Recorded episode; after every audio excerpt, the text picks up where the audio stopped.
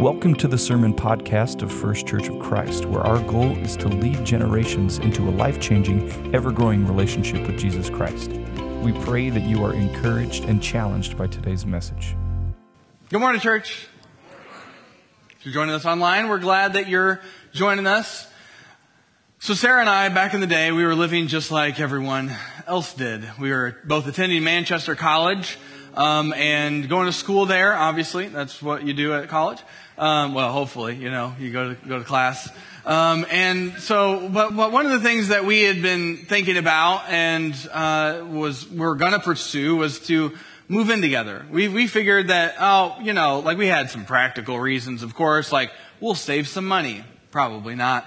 But that was what we had told ourselves. And so we had also, in this period of time, gotten used to going to a specific couple as mentors of ours. So we thought we would go and ask them what they thought. And deep down, as we were on our way to their house that night, we knew what they were going to say. We thought we knew what they were going to say. And we actually, I think deep down, if we go back, we actually both wanted them to say what they ended up saying. And so we get to their house, we have dinner, and um, after dinner, we finally got to the point of us coming over, and we asked them the question, "Hey, what do you think? Should would it be okay if Sarah and I move in together. Here's our reasons, you know, here's our list. What do you guys think? And they looked at us and very kindly, but with conviction, said, We don't believe that's right.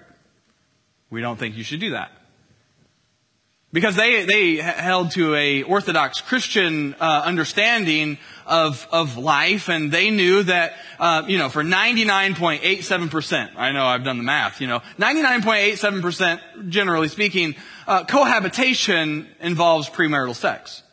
And they held to the conviction that that wasn't uh, biblical, that wasn't uh, Christ honoring, and so they did not believe that is something that we should do. So if you did not know, if you've not been following along or reading ahead in Matthew, we're going to be talking about sex, lust, and adultery. So if you have a little one in here, you don't want them to hear about that, you've been warned. Okay, so like that is what we're talking about. By the way, you can read ahead in Matthew and you can know exactly where we're going before we get there. Okay, so um, but here's the thing: Jesus talks about this kind of thing. Because here's the thing, they had conviction about this subject, and it wasn't too long after this that them uh, leading with kindness but conviction that we started attending church with them.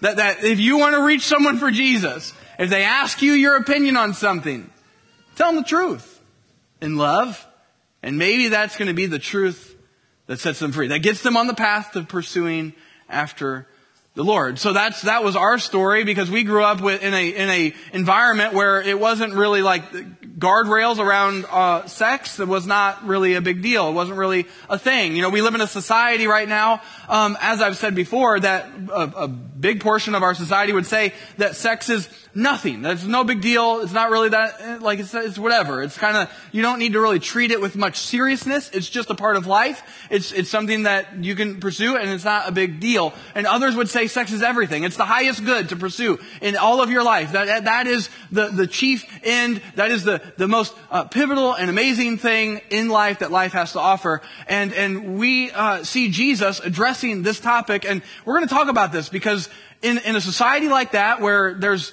uh, the society that we live in today is always going to be having things to teach people about sex and all of these things.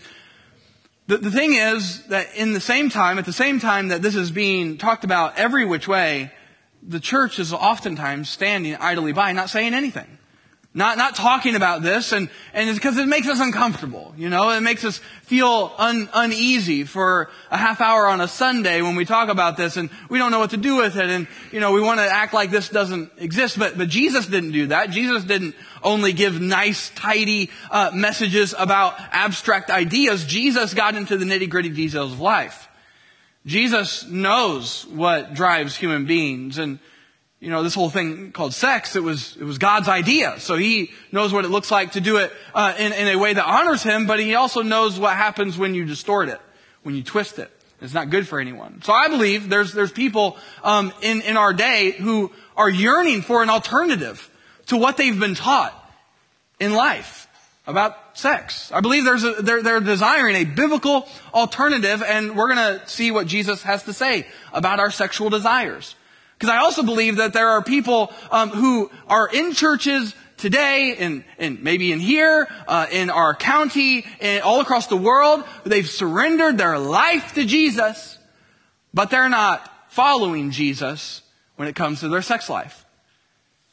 Um, maybe they're engaging in premarital sex. Maybe they're engaging in pornography or infidelity in a marriage. They're, they're uh, going down mental rabbit trails when they see someone they find attractive and they're lusting, as Jesus is going to tell us, lusting in their, their lusting in their heart. They're having adultery in their heart. There are, there, we, we need to talk about this. And so we're going to talk about it. We're going to see what Jesus has to say about our sexual desire. So, if you have a Bible, uh, we're going to be in the book of Matthew. No one has left yet, so okay, we're doing well. We're doing well. Uh, Matthew chapter 5 is where we're going to start in verse 27. Jesus continues his sermon in the book of Matthew. This is what he says. You have heard that it was said, do not commit adultery. But I tell you, everyone who looks at a woman lustfully has already committed adultery with her in his heart. We'll stop there for now. Jesus says, uh, you've heard it said, do not commit adultery. But I tell you, everyone who looks at a woman lustfully has already committed adultery with her in his heart. So, so Jesus is speaking in a day and time when uh, their their sexual norms and sexual ethics were such that these Jews they were used to again, just like last week, reading the letter of the law, but as they read the letter of the law, they missed the whole point of the law. That there is, there is a point in which you get to sin before you actually engage in a sexual relationship with someone outside of your spouse.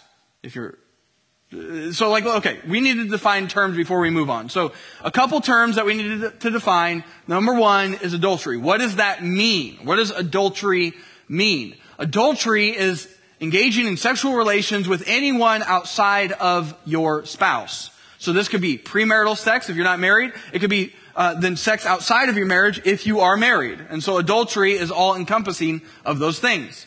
The second term we need to define is lust. What does lust even mean? Lust is a sexual coveting uh, after someone who is not your uh, spouse. It is a sexual coveting. Oftentimes, this is not uh, lust is not the noticing someone who's attractive, but lust is that gaze that you set on that person. And then if you enter into a mental story of you inside of your heart and in your imagination, literally committing adultery in your heart. That, that is what Jesus is talking about. It's the, it's the path from uh, noticing someone you find attractive and then playing out a story, out a narrative where you are committing adultery with them. Jesus literally says it is committing adultery with someone in your heart. Now, the, the Greek word for heart is cardia. Um, and, and the Jews understood this in the first century. They understood the heart to be the central point of your whole life. Not, they're not talking about the physical heart. They were talking about the part of you that holds all of your beliefs and your values and your decision making mechanisms. That the, the part of you that is most you. That is, that, he's saying that there is, when you commit lust, you are committing adultery in the essence of your being toward that person. And Jesus is saying that that's a problem. Now, Jesus is not just speaking against our cultural norms of what we, um, as you know, 21st century, um, you know, enlightened individuals who live in America and you know we know things. He, he's pushing up against their cultural norms of their day as well. See, here's the thing. In their day, it was normal and okay for a man to have sexual relationships outside of their marriage. It was okay. For, for the, for the woman, it was not okay for her to do that. So, uh, you know, this is in the, in the midst of a Roman world that was wild. The, the Roman world had religions that practiced temple prostitution as a form of worship. So, so a husband who's married, who committed to the, to the covenant of marriage to his wife could say, honey, I'm going to church. and then go to the temple and engage in sexual relationship with a temple prostitute as a form of worship. And, and the, the, the, the wife was not uh, seen as an equal. Um, the, the, the husband could commit adultery and it wouldn't matter in their society. And Jesus points to the husband. He's talking to the husbands here. He's saying, Hey, I know that you, as Jews, understand that committing adultery is wrong, but I'm going to take it a step further that in your day, because the Jews started to become a product of the environment that they were raised in, the product of the environment that they were, that they were in, and they started to take, get off track of what God's design was for them sexually, and they started to do the same kind of things that the world did. And so he's saying, hey, you as a husband, um, even when you just lust after another woman, you are committing adultery in your heart. The same is true for the wife who looks after a man and lusts after him and commits adultery in her heart. And Jesus is saying like both of those things are wrong. And, and it's not just that God is like, hey, sin and it's because I don't want you to do it. But, but because he wants what's best for you. He wants what's best for you. See, the, the, the world tells you all, all kinds of lies when it comes to sex and lust specifically, especially when it comes to lust and pornography. Because people have the ability to access an opportunity for lust on a screen at any point in their lives. Any, any moment, they could access this. And the world will tell you, hey, it's harmless. It's not a big deal. Uh, it, everyone does it. Everyone, even the people who say they're not, they're not for it, they, they do it too. Um, everyone, everyone not only does it, but should do it. It's actually healthy. It's just a part of life. Those are the kind of lies that the world is telling. And often, the, the thing that people believe the Bible speaks on about when it comes to sexual ethics is like, oh, it's just this restrictive thing. Um, it's just not like, uh, like God just doesn't want any of us to, to experience pleasure or, or joy in this way. He just, he wants to restrict us. And that's not true. In fact, what I believe is, is the case is by following after God's design for sex, is he's actually giving you the opportunity inside of a marriage to experience better sex. Here, here's what he says again. Let me just read this again. Matthew chapter 5, verse 27, he said this, You have heard that it was said, do not commit adultery. But I tell you, everyone who looks at a woman lustfully has already committed adultery with her in his heart. Okay, so it's not just that this is sin, because like, it is sin, but here's the thing that is about sin that we need to know. Sin is not good for us. On multiple levels, multiple layers, sin is not good for us. That's why God gave the Ten Commandments, for example. It was for our good that He gave those things. The commands that He gives us around sex is for our good. Jesus wants us to experience love, but the thing that he points to is lust, and lust is a distorted substitute for love and intimacy. Lust is a distorted substitute for love and intimacy. Lust, lust makes you objectify the opposite sex for your own pleasure. It does not allow you to engage in a loving relationship with that person. You, you look at them as an object for your pleasure. Here's, here's where this comes from. The roots of our sexual distortions are these. The first thing is dehumanization of sex. That, that because we are um, used to, young people and old people, uh, used to because of movies and pornography, um, are used to having these dehumanized versions of sex in front of us. So it's not so much that that's another person who's made in the image of God, but it's that that person is an object for my pleasure. And that doesn't just stay on the screen. That stays, that, that pervades your real life relationships as well.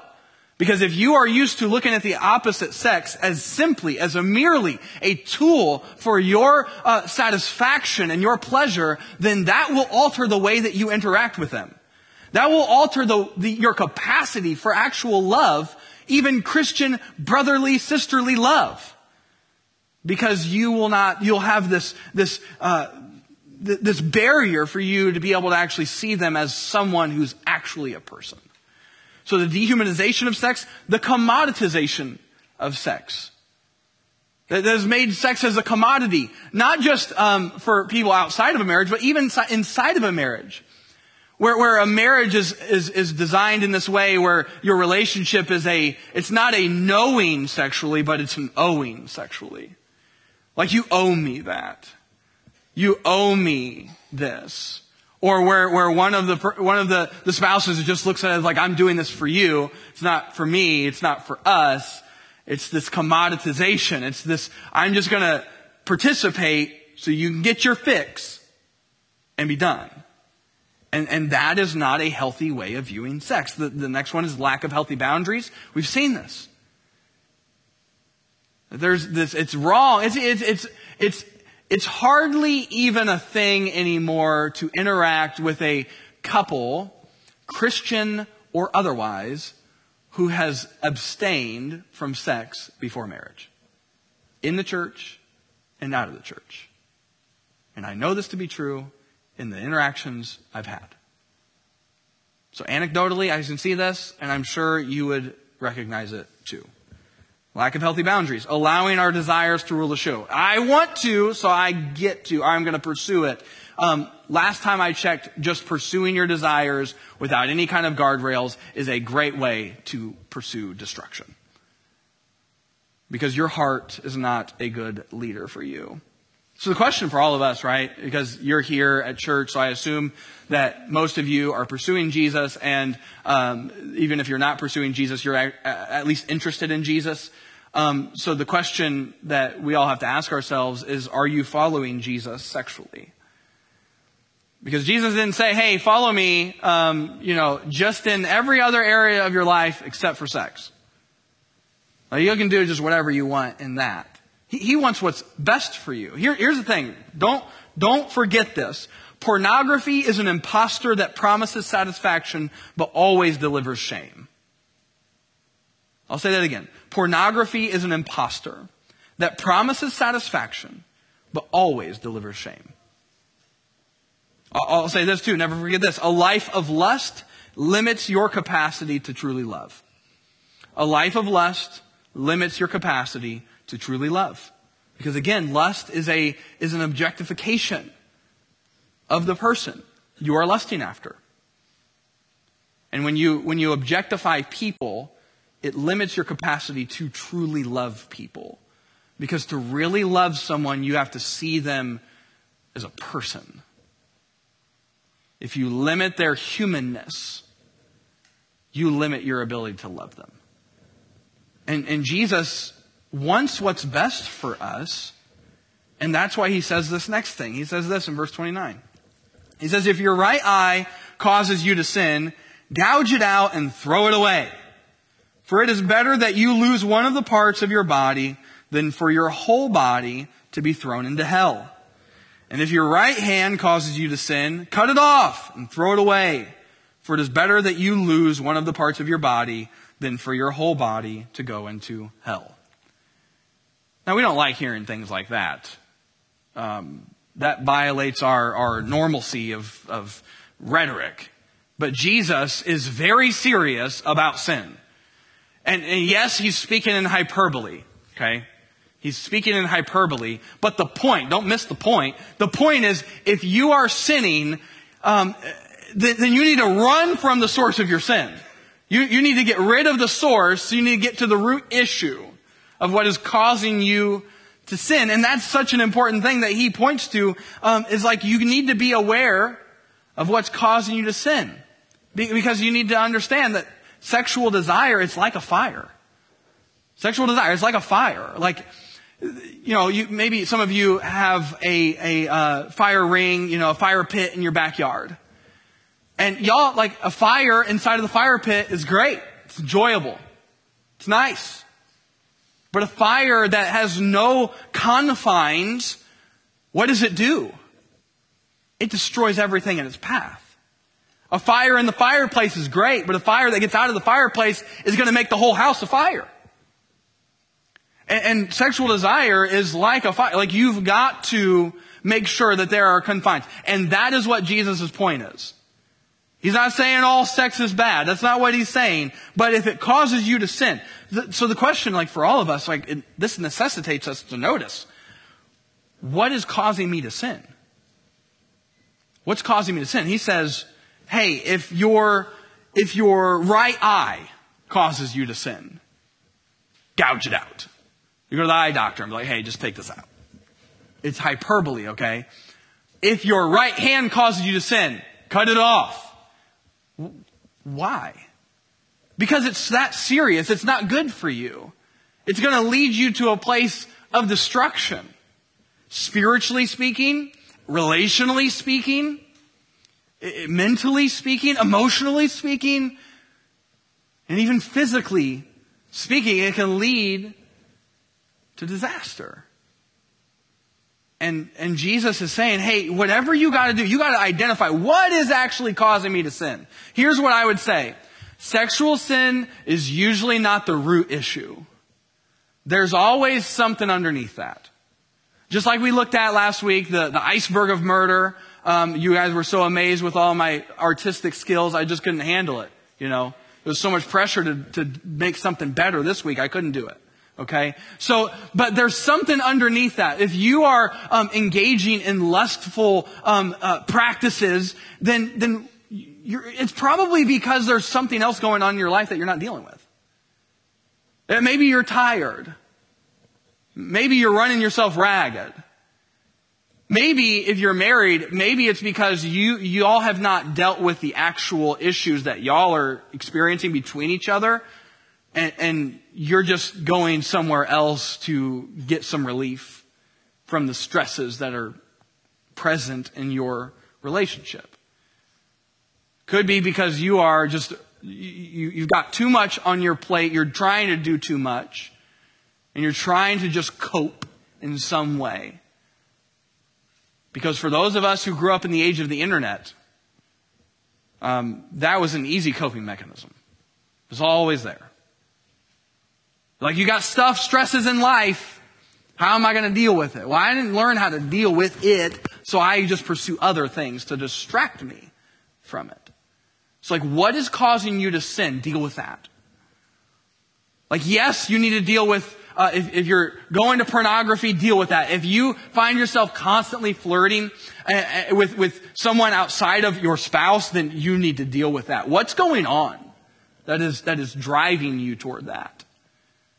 Jesus is saying it's serious stuff and you need to deal with it. So what Jesus has done here is at least three things. Number one, he's deepened our understanding of the depths of our sin. He's deepened our understanding because it's not just that, oh, I kissed someone I shouldn't have kissed or I slept with someone I shouldn't have slept with. He, he's deepening our understanding of sin to where we understand that that starts in the heart. It's not just the physical act. He's given us a glimpse of what is at stake when it comes to sin. He's saying, like, he uses the word Gehenna, not the word Hades. Sometimes the word Hades, the Greek word Hades, is trans, translated as hell when it should be translated death. Um, but, but Gehenna, this is that place of constant torment and punishment. That's what we call hell. And that's the word he uses. And so like he's saying, hey, you don't want to pay for this sin on your own because it's going to lead to destruction. That's where this path is going. And obviously, for those of us who know the story of the gospel is that Jesus took on all of those sins on the cross so that we could now live as people who are now no longer being condemned by our sins, but we can walk in freedom and forgiveness. So that's true, and we'll talk more about that here soon. But let's not just gloss over this point to get to that point, because we need to actually sit in the reality of our sin. But he's done this also. He calls us to repent and, and pursue a new path. He says that you have died to sin, is what Paul says. Uh, he says, offer your body as a living sacrifice, holy and pleasing to God. Honor God with your body. That's what the scriptures say. It's not just like, oh, I follow Jesus for the spiritual side. Like, the, the gospel is that not only do you get um, forgiven of your sins so that you can go to heaven and be with God when you die. But it's far more than that because He has transformed your life and that is what He's desiring to do so that you would be a brand new person. Now, not just someday when, but that you would become more like Jesus, honoring Him in every area of your life, even this one, even in your sexual life, to honor Him. And this is what Jesus does. He helps us see the sexual distortions of our day because he gives us a different path. Just like he, just like he helped them see the sexual distortions of their day, he helps us see ours. Ours, uh, we've talked about this. If, if you're like, hey, I need more content on this subject uh, from the Bible, then we did three weeks on this subject in the Triggered series. If you go to our website, you can find those. Um, but in that, I, I identified and proposed to us five, at least five, sexual distortions of our day. And this is what Jesus exposed to us. Casual sex, pornography, sex abuse, adultery, and homosexuality. Jesus is exposing all of those distortions of our day. And, and the thing is, like, it's sad because we've, as human beings, have taken what God meant for good and we've twisted it and made it into something that's harmful for us. Because here's the thing the Bible's vision for sex is good and better than what the world offers. And I hope you believe that too. That what the, what the scriptures point us to is this beautiful commitment that you commit to another person. A husband and wife come together and are committed to each other in marriage. And it's within that safe commitment relationship that then two people come together to become one. That is a spiritual thing. That is a relational thing. But it's also, and this is like maybe not been preached on enough in Genesis chapter 1, where it says that Adam and Eve came together and they were one. That is also a sexual thing. A coming together of knowing each other. Of a knowing. And, and what the scriptures point us to is this idea of intimacy. That you can know this person on a deeper level than anyone else gets to know.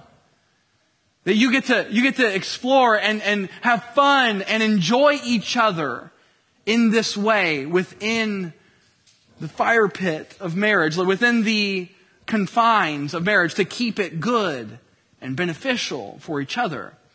Where, where each spouse commits to communicate openly, to embrace vulnerability, and to practice mutual self-giving that leads to mutual satisfaction.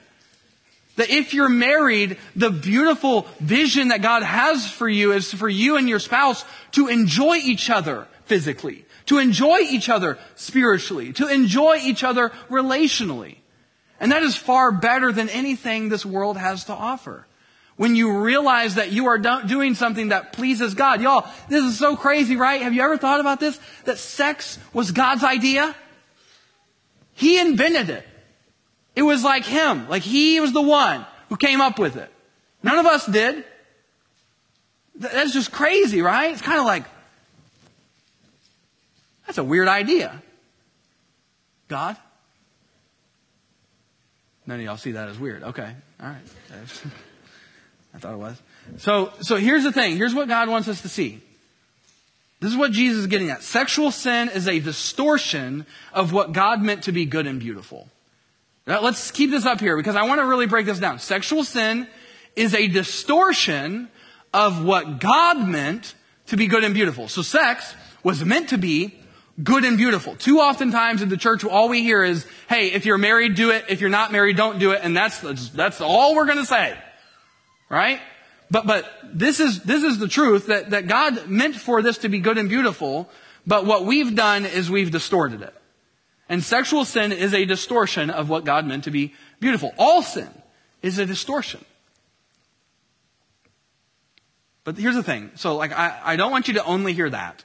What I also want you to hear and what you need to hear, something I've already alluded to, and that is this. Jesus' grace is for sexual sinners. Everyone, everywhere has the opportunity to receive grace upon grace from the God who bestows it upon you, who knows all of your sexual past, who knows all of your sexual baggage, who knows all of your sexual struggles. He is the one who went to the cross knowing all of that was even included, that y'all, you and I, were all messy people with histories and track records that, that would make us blush if people knew about them, that, that he went to the cross to pay for even those things on the cross. So now there is no longer those, we are no, longer no condemnation for those who are in Christ Jesus. That's, that's a reason to say amen. Because if you have had a sexual past that has not been honoring to God, then this is, that's good news. That Jesus saw, uh, saw you and loved you enough to even pay for those sins. Even the icky ones.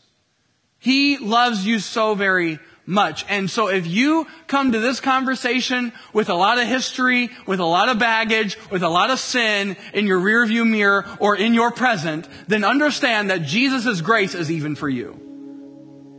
He not only wants to forgive you, but to change everything about you, including this area of your life. To where marriages can be healed that were, that were hindered by lust or adultery. That, that marriages can be uh, experiencing a good and beautiful sexual experience together.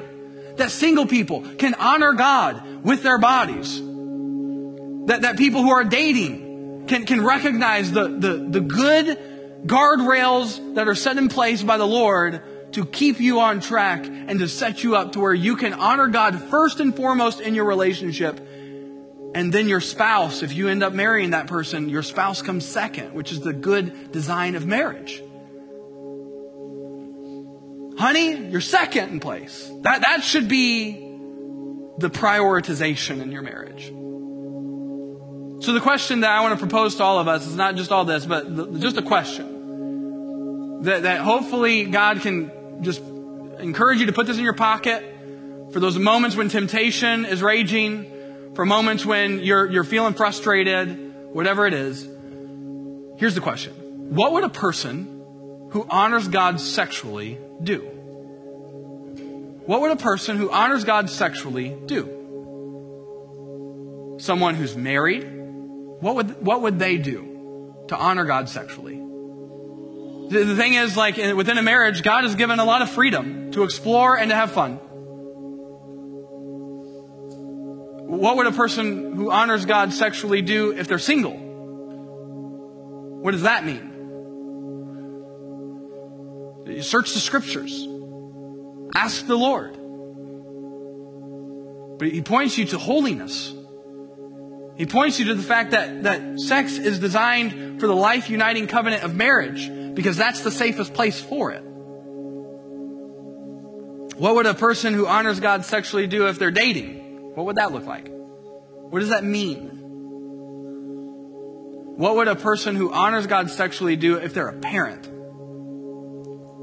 Parents, please don't let the first time your kids interact with the idea of sex be on a screen from their friend's phone. Please have the conversations. It's going to be uncomfortable. They're not going to like it. You're not going to like it. No one's going to like it. But it's necessary.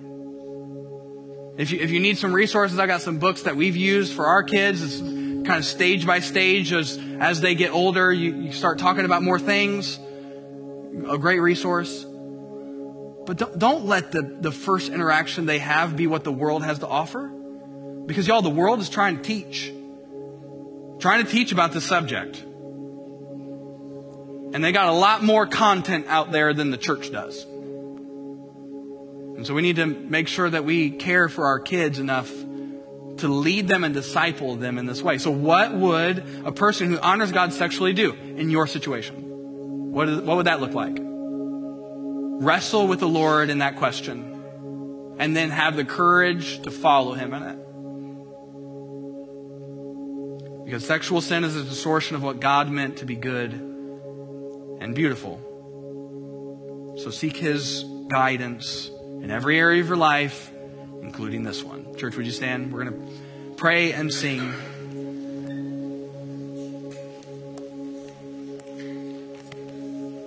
King Jesus, thank you for um, having the wisdom to uh, broach this subject in your sermon on the mountainside to your disciples. I'm grateful that, Holy Spirit, you, you inspired Matthew, the former tax collector, the former traitor of his country, to write these things down so that we today could receive God's guidance on the subject. God, no matter what kind of baggage those of us in this room and on this uh, stream and people who are watching this later, no matter what kind of baggage we've got, God, I pray that you would show us and remind us that you are more powerful than any of the stuff we've got in our past, in our present, and the things we fear that we'll have in the future. God, help us to, um, to resist temptation, that there's always a temptation, or there's always a way out of temptation. Help us to take that path. Holy Spirit, we need you to convict us because we know that this stuff starts in the heart and we need you to be invading and indwelling our heart to change it. And I, I believe that's why you did that to indwell us, to transform our inner world so that our outer worlds could be transformed too. Jesus, hear us as we sing. We're so grateful that you paid for our sins on the cross that, that you've done away with all of that so that we can walk in freedom. God, strengthen marriages, strengthen, strengthen dating relationships, strengthen those who are single. God, God, please empower us by the power of your Spirit to follow you in every area of life, even this one. We pray in Jesus' name. Amen. Thanks for listening to this podcast by First Church of Christ in Bluffton, Indiana. For more information, visit fccfamily.com.